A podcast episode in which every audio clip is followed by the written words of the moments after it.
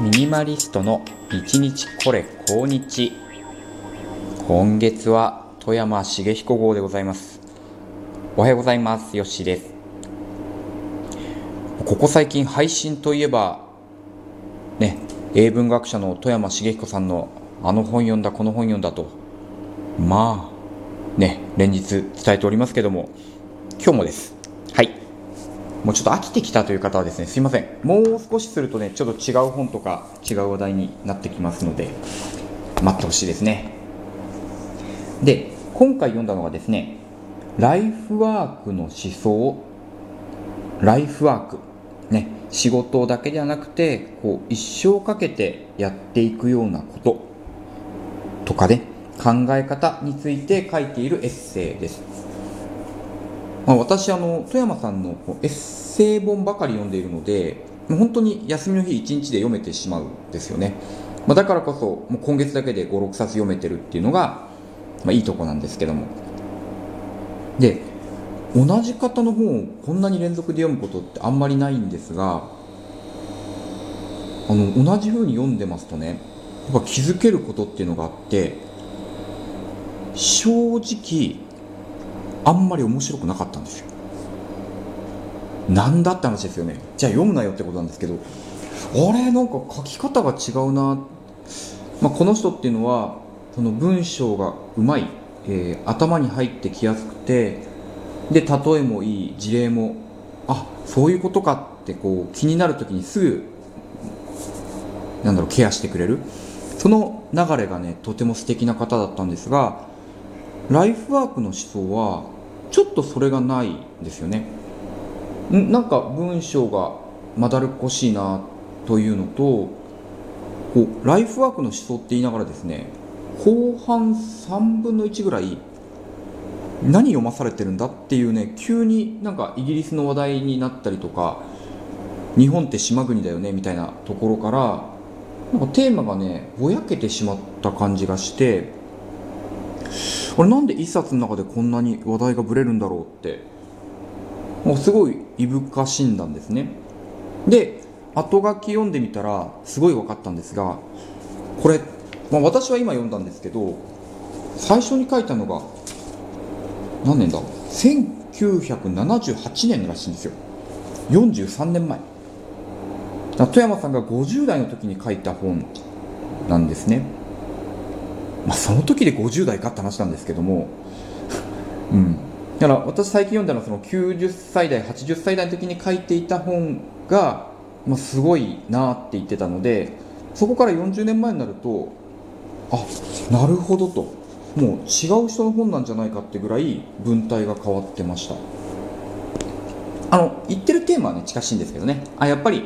50代からこういうこと考えてて、で80、90でそれをこう本当に一言で言うとこれだよねって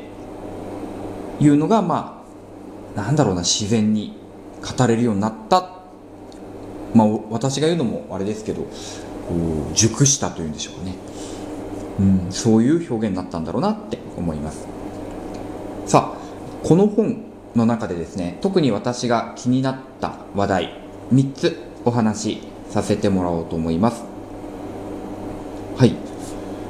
まずですね、この本の中でよく言ってるのがですね、言葉なんて忘れていいんだっていうことなんですね。言葉ね、小学校中学校から義務教育を受けながら英単語を覚えたり、まあ、社会のね歴史上の出来事、そしてそれが何年に起きたか、1868年明治維新が起きてねみたいなことを覚える、そして忘れてはいけないというふうに学校では教えられてきましたけども、この本の中で富山さんがその忘れるということはとてもいい能力だし、逆にそのいつでも自由に忘れられるっていうのは素晴らしい能力なのに、まあ、それがなんか自然に忘れてしまったっていうと、ああ物忘れが激しくなった、なんか自分はなんか劣ってきてるんだっていうふうに思わされてしまう、これは学校の弊害だよねっていうのをさらっとね大学教授が書いてるわけですよ。また面白いこと書くなと思いましてね。で結局その忘れた方がいいっていうのは、言葉っていうのはそれそのものではただの遊びなんだと、フィクションですよね、作り物なんだと。ただ言葉とその言葉が表す、自分の経験とか体験とかが結びついている時に初めて言葉っていうのは意味があるし、自分が理解できるようになる。例えば犬っていう言葉を聞くと、皆さんは豆柴なのかポメラニアンなのか分かんないですけど、犬のイメージが湧くわけですよね。ただこれも最初はそういういろんな4本足で立ってる生き物を見ながら犬という言葉と結びつけていって、今実体験と言葉がくっついてると。じゃあですね、なんですかね、タスマニアンデビルみたいな、タスマニアデビルかという言葉、知ってる方多いと思いますけども、じゃあタスマニアデビルだけ知ってる人だと、じゃあそれがニュージーランドに住んでるんだとか、猫型の生き物で結構凶暴なんだとか、そういう体験情報はないわけですよね。これを外山さんはすごいおっかながっていて、の言葉だけっていうのはまず遊びになってしまう。自分の生き方とか考えに結びつかないまま頭の中だけで考えるようになってしまうから、フィクションをあたかも本物みたいに思ってしまう。要はテレビの中のドラマとか映画を本当にあったかのように思い込んでしまう。本当は犬という言葉とタスマニアデビル、全く経験がない人ですね、タスマニアデビルは全然意味が違うんだよ、あなたにとって。あなたの体験と結びついている言葉と、仮想で知ってはいるけどただの知識、もう忘れてもいいようなものなんだよっていうものをしっかり分けてるっていうのがね、すごい印象的でした。で、彼が使うんですけどね、彼の言葉引用します。我々は本当に生きることをやめて、ただ言葉の上で生活と騒いでいるのかもしれない、彼にとって生活とは何なのかというと、人生を芸術にすることである。これが最高の知的生活であるっていうふうにライフワークの思想の中で述べてます。なんだったのね、人生を芸術にする。で、ここ最近私もこの外山さんの本読んだりとか、あと西田喜太郎さんの哲学の本とか読んでる時に、こういうことかなって今自分の中で作ってきたのは、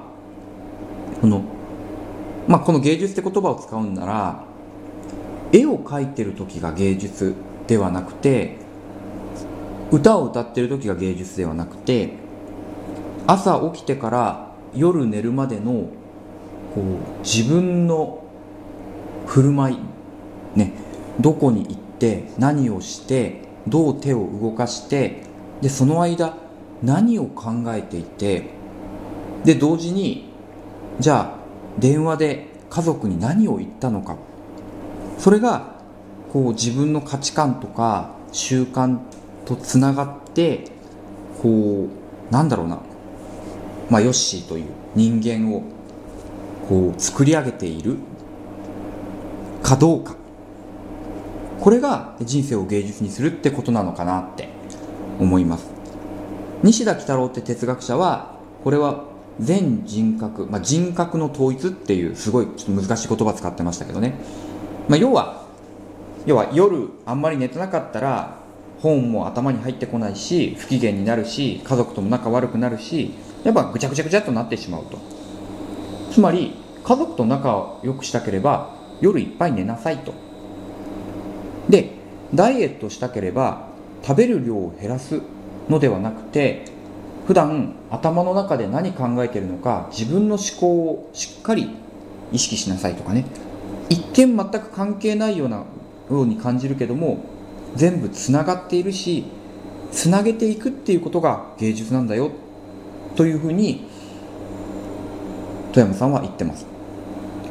なんかこれはね、本当にいい言葉ですよね。だからなんか私もすごいいい文章がもっと書きたいとか、なんか絵なんか描けたらいいなとかね、なんか楽器を買ったこともありますけども、なんか楽器もう今日まだ興味ありますけどね、楽器をきれいに演奏するよりも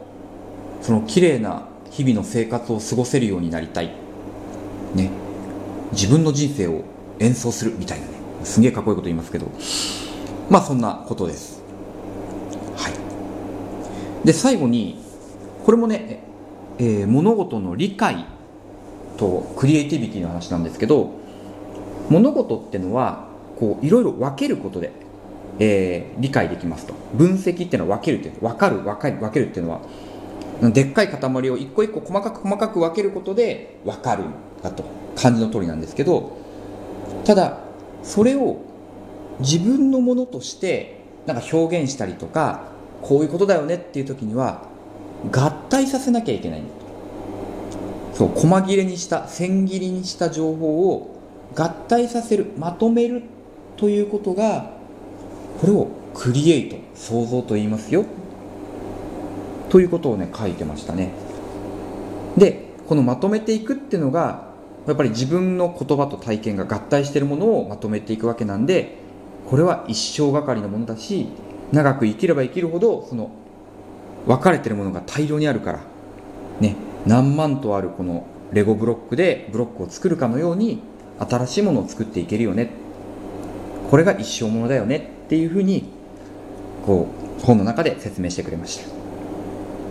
そういうわけで今日は外山茂彦さんのライフワークの思想についてお話しさせてもらいました。ぜひ読んでみてください。よし。